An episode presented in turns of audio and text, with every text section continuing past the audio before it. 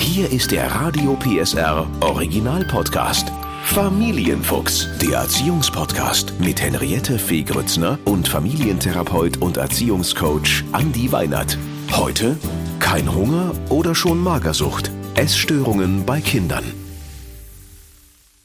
Kennt jeder von uns, wir kochen, wir tischen auf, aber das Kind isst nicht genug, finden wir. Ist das nur eine Phase? Oder wann wird es zu einem echten Problem? Dabei hilft uns jetzt Familiencoach Andi Weinert. Hallo. Hallo Henriette. Die erste Frage ist ja, die mir sofort zu dem Thema in den Kopf geschossen ist, dieses ganze Idealbild von, du musst dünn sein, diese Schönheitsideale, wie sehr beeinflussen die Medien auch beispielsweise unsere Kinder?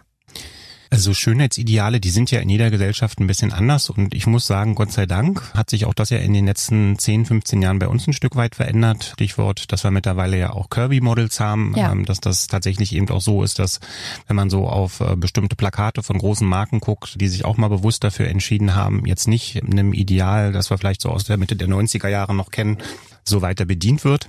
Aber natürlich, wenn wir uns heute mit dem Thema auseinandersetzen, und darum wird es ja wahrscheinlich heute auch ein Stück weit gehen, was macht denn das sozusagen so aus, dass sich jemand irgendwann dauerhaft dazu entscheidet, wirklich seinen Körper dominieren zu wollen mit seinem Verstand und zu sagen, ich esse bewusst weniger. Also wir dann irgendwie so bei dem Thema der Magersucht auch landen, wissen wir, dass Gesellschaft ein Faktor ist, aber eben nicht ausschließlich das Bild von Gesellschaft, sondern eher der Umgang im Elternhaus dann auch eine ganz wesentliche Rolle dafür spielt, wie gehe ich mit meinem Körper eigentlich um. Wie gehe ich mit meinem Körper um? Und es geht ja schon sehr früh los. Das Thema, ich sage jetzt mal bei den Mädchen Barbie-Puppe, ist ja so ein Thema.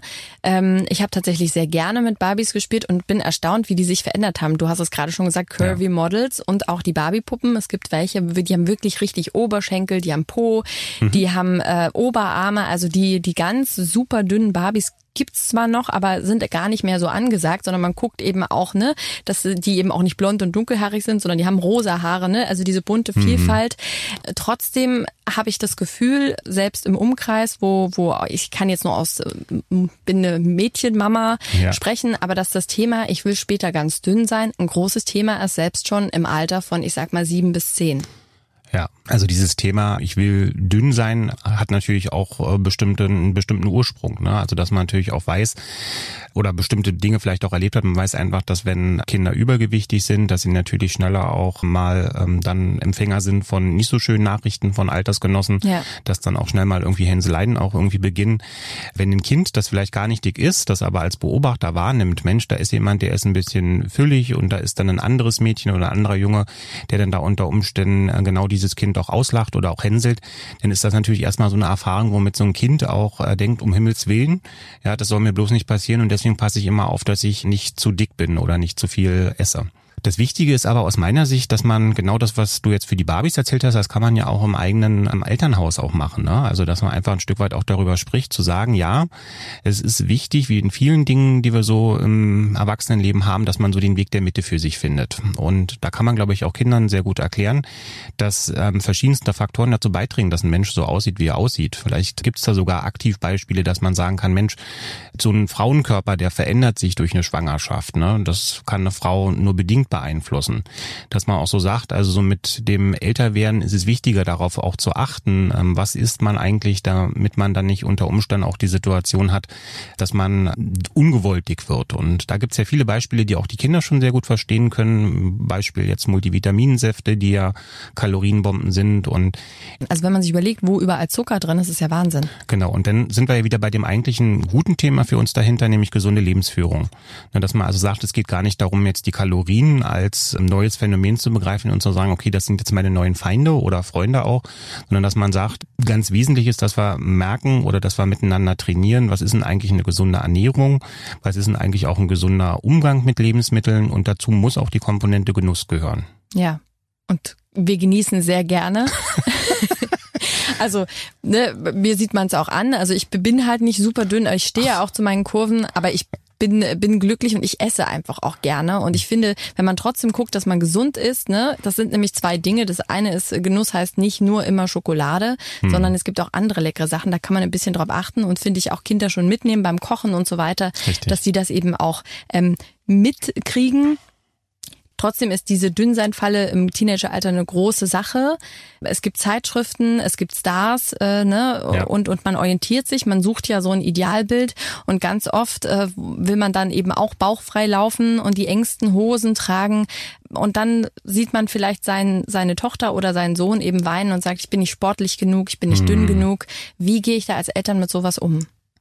Da gibt's aus meiner Sicht so zwei Dinge, die man im Umgang damit berücksichtigen muss. Das eine ist natürlich das, dass man ein Stück weit auch lernen muss, sich mit seinem Körper auch zu akzeptieren. Ja, also du hast es jetzt an diesem Beispiel gemacht, ich will dünner sein, ich will dicker sein, aber man kann das ja auch weiterspinnen, dass vielleicht der ein oder andere auch einen Leberfleck an der Stelle hat, wo er sich den nicht wünscht.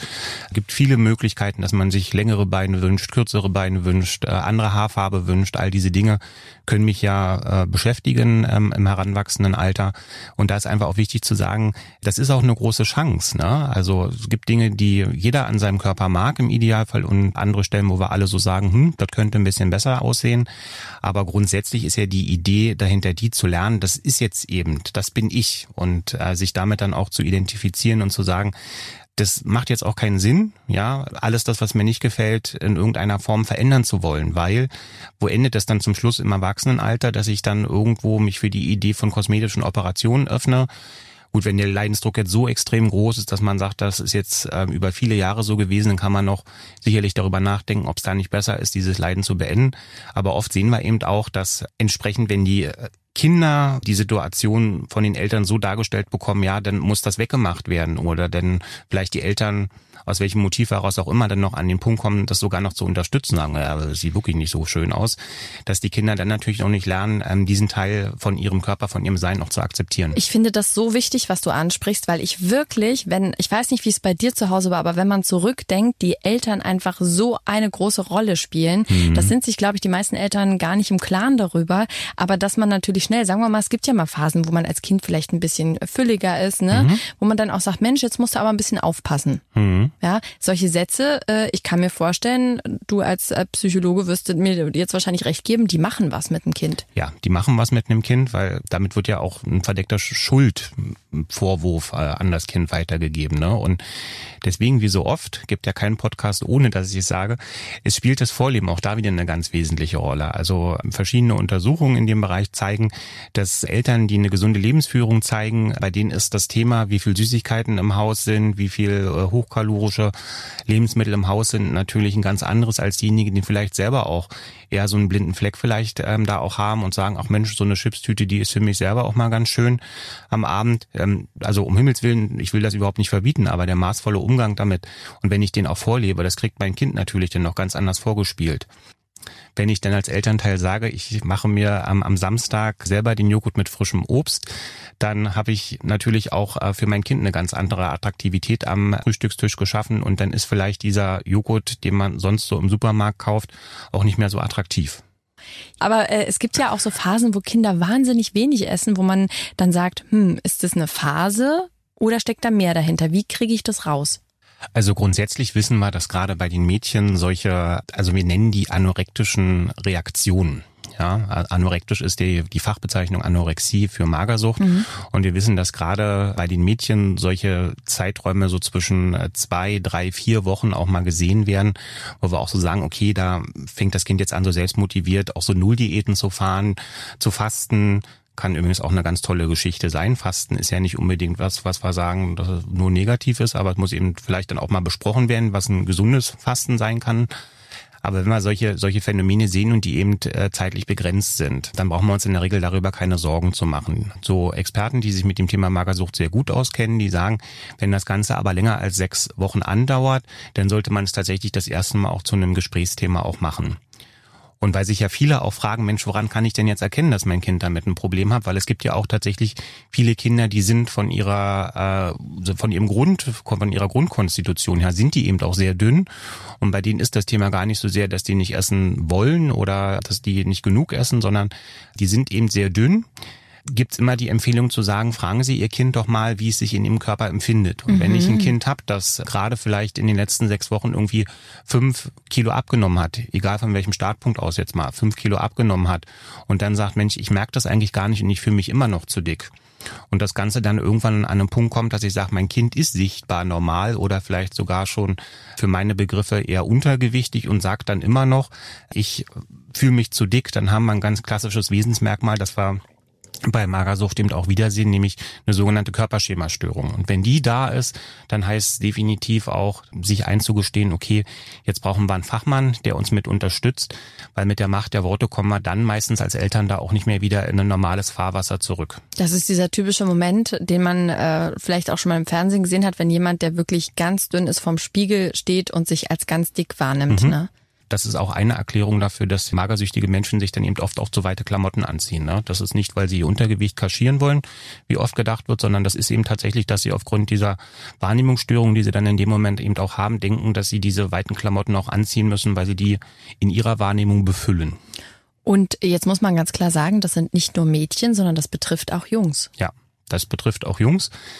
Bei Jungs sogar eher noch mit einer etwas anspruchsvolleren Prognose, muss man so sagen, weil wir, wenn wir uns damit auseinandersetzen, was sind denn so die verschiedenen Faktoren, mit der Magersucht auch erklärbar wird, wir eben oft auch wissen, dass es eben nicht der einzelne Faktor ist, sondern dabei oft auch bestimmte Familienkonstellationen, Familiendynamiken eine wesentliche Rolle spielen, die man vielleicht auch als Elternteil so erstmal gar nicht sieht. Man will das Beste für sein Kind, man sagt, Mensch, streng dich in der Schule ein bisschen an. Ja, man ist vielleicht an anderen Punkten dann wieder so, dass man vielleicht auch nachlässiger ist in bestimmten Dingen. Und das sind so Konstellationen, die müssen aufgedeckt werden von jemandem, der eher den Blick auf die Familie hat, als dass er innerhalb der Familie agiert. Und dann ist es eben auch sinnvoll, solche Möglichkeiten wie systemische Familientherapie zu nutzen. Der ein oder andere hat es vielleicht auch schon mal gehört, dass da auch Aufstellungen gut weiterhelfen können, zu verstehen, wo kommt dann das Problem eigentlich her. Und das kann dann eben auch sehr heilsam sein, weil unter Umständen wir als Eltern dann auch ganz ungewollt, das will ich an der Stelle sagen, auch bestimmte Dynamiken befeuern. Ja, also bei so einem Fall, wenn man wirklich das Gefühl hat, Fachmann, selbst wenn man nur den Hauch des Gefühls hat, kann der auf jeden Fall weiterhelfen. Denn nichts ist schlimmer, als wenn man da sagt, jetzt isst doch mal wieder. Ne? Damit ist das Problem eben nicht gelöst. Manchmal ist es ja so, dass man als Eltern blind ist. Es nicht sehen will. Wenn ich im Freundeskreis beispielsweise aber sowas mitkriege, die Tochter meiner besten Freundin, ne, oder der Sohn der Cousine, Eltern reagieren da ja oft sehr allergisch. Wie kann ich denn im Umfeld dieses Thema ansprechen?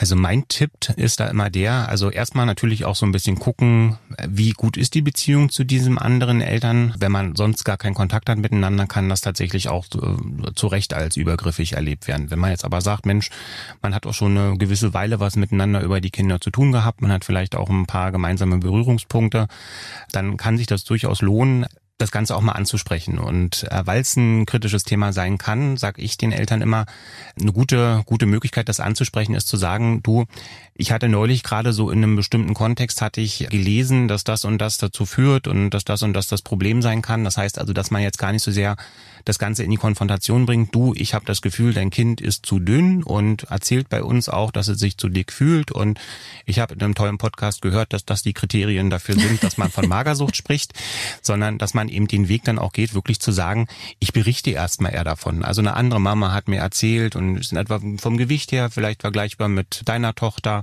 oder deinem Sohn und die haben sich jetzt da irgendwie auf den Weg gemacht, dass man da einfach mal so ein, wir sagen in der Psychologie dazu, ein Bahnungsangebot macht, ne? Dass man einfach mal so ein Signal sendet und dann kann man ja gucken, wie reagiert der andere. Wenn der andere da ein macht und das Thema wechselt, dann weiß ich, okay, der ist jetzt noch nicht an dem Punkt. Ne? Wenn der jetzt mit Presse kommt und wenn man so merkt, oh ja, dann kann man vielleicht auch davon ausgehen, okay, vielleicht ist da schon so eine halbe Sensibilität und Wahrnehmung auch für das Thema da und dann kann man ja gucken, in welcher Form man auch in das Gespräch kommt. Ja, ne? Ja. Und das macht es dann auch den Eltern oft ein bisschen einfacher. Und wenn man so ein bisschen die Fähigkeit zur Empathie besitzt, mein Gegenüber gibt mir auch ganz häufig Signale, bis zu welchem Punkt kann ich auch irgendwie gehen. Ne? Ja. Also wenn mich jetzt die Mutter vorher angeguckt hat und ich merke irgendwie, da wird eine innere Unruhe, die Mutter fängt an wegzugucken, dann muss ich es ja nicht auf die Spitze treiben, sondern dann sage ich einfach mal so, hey, für den Moment lassen wir es vielleicht dabei. Du weißt, wir können weiter drüber sprechen. Ich finde das auch ganz wichtig, weil unseren beiden Kindern soll es ja auch gut gehen. Die sind dick miteinander befreundet, dass man es dann auch für den Moment erstmal dabei vielleicht belässt. Jetzt haben wir ein krasses Thema angesprochen, Magersucht. Gehen wir nochmal von einem Kind aus, was vielleicht, sagen wir mal, normal ist, aber vielleicht ein mini bisschen knuddelig. Ja? Hast du jetzt schön gesagt. Ja. So, und was irgendwie sagt, ich habe so das Gefühl, in meinem Umfeld sind die alle dünn, ich möchte was machen. Das muss ja nicht sofort in eine Störung, sondern kann man das ja auch unterstützen. Was ist dein Tipp, das Kind gesund zu unterstützen? Letztlich dem Kind erstmal so ein Stück weit auch Interessen für Aktivitäten entlocken, ne? Dass man also sagt, also vielleicht mag das Kind laufen und also ich gucke jetzt mal mich an, wenn Taddy um die Ecke kommen würde und sagen würde, Mensch, ich will 1-2 Kilo vielleicht weniger haben, wäre meine Idee schon, die kann man da vielleicht auch ein gemeinsames Projekt draus machen, ne? Also gemeinsam laufen, vielleicht gibt's irgendwie eine Sportart, die in ganz besonderer Weise das Kind auch interessiert.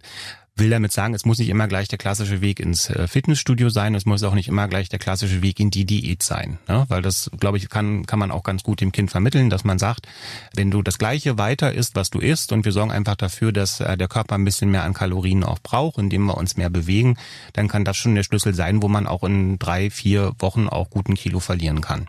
Der zweite Punkt ist natürlich der, dass man natürlich dem Kind auch ganz klar sagen kann, wollen wir mal über das Thema Ernährung sprechen, wollen wir uns wirklich mal mit dem Thema beschäftigen. Da gibt es ja gute Ampelsysteme und wenn so das erste Mal so ein Bewusstsein dafür auch da ist, vielleicht merkt dann das Kind erst in so einer Situation, wo es auch sagt, Mensch, ich möchte jetzt tatsächlich auch vielleicht ein bisschen was tun, ein bisschen weniger wiegen, dass es merkt, okay, so Bockwürstchen und Kartoffelsalat, die sind zwar super lecker vielleicht, die essen wir auch, weil sie sind eben tatsächlich ein relativ hochkalorisches Programm.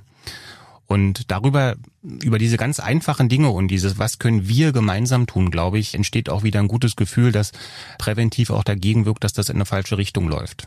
Genau, finde ich total gut. Ich habe jetzt Appetit auf Kartoffelsalat und Bockwürstchen. Vielleicht gönnen wir uns später. Das. Ach, Andi, vielen Dank. Bis dann. Der Podcast rund um Familie, Eltern, Kinder und Erziehung mit Familientherapeut und Erziehungscoach Andi Weinert. Alle Folgen hören Sie in der Mehr PSR App und überall, wo es Podcasts gibt. Familienfuchs, ein Radio PSR Original Podcast. Moderation Henriette Fee-Grützner, eine Produktion von Regiocast, deutsches Radiounternehmen.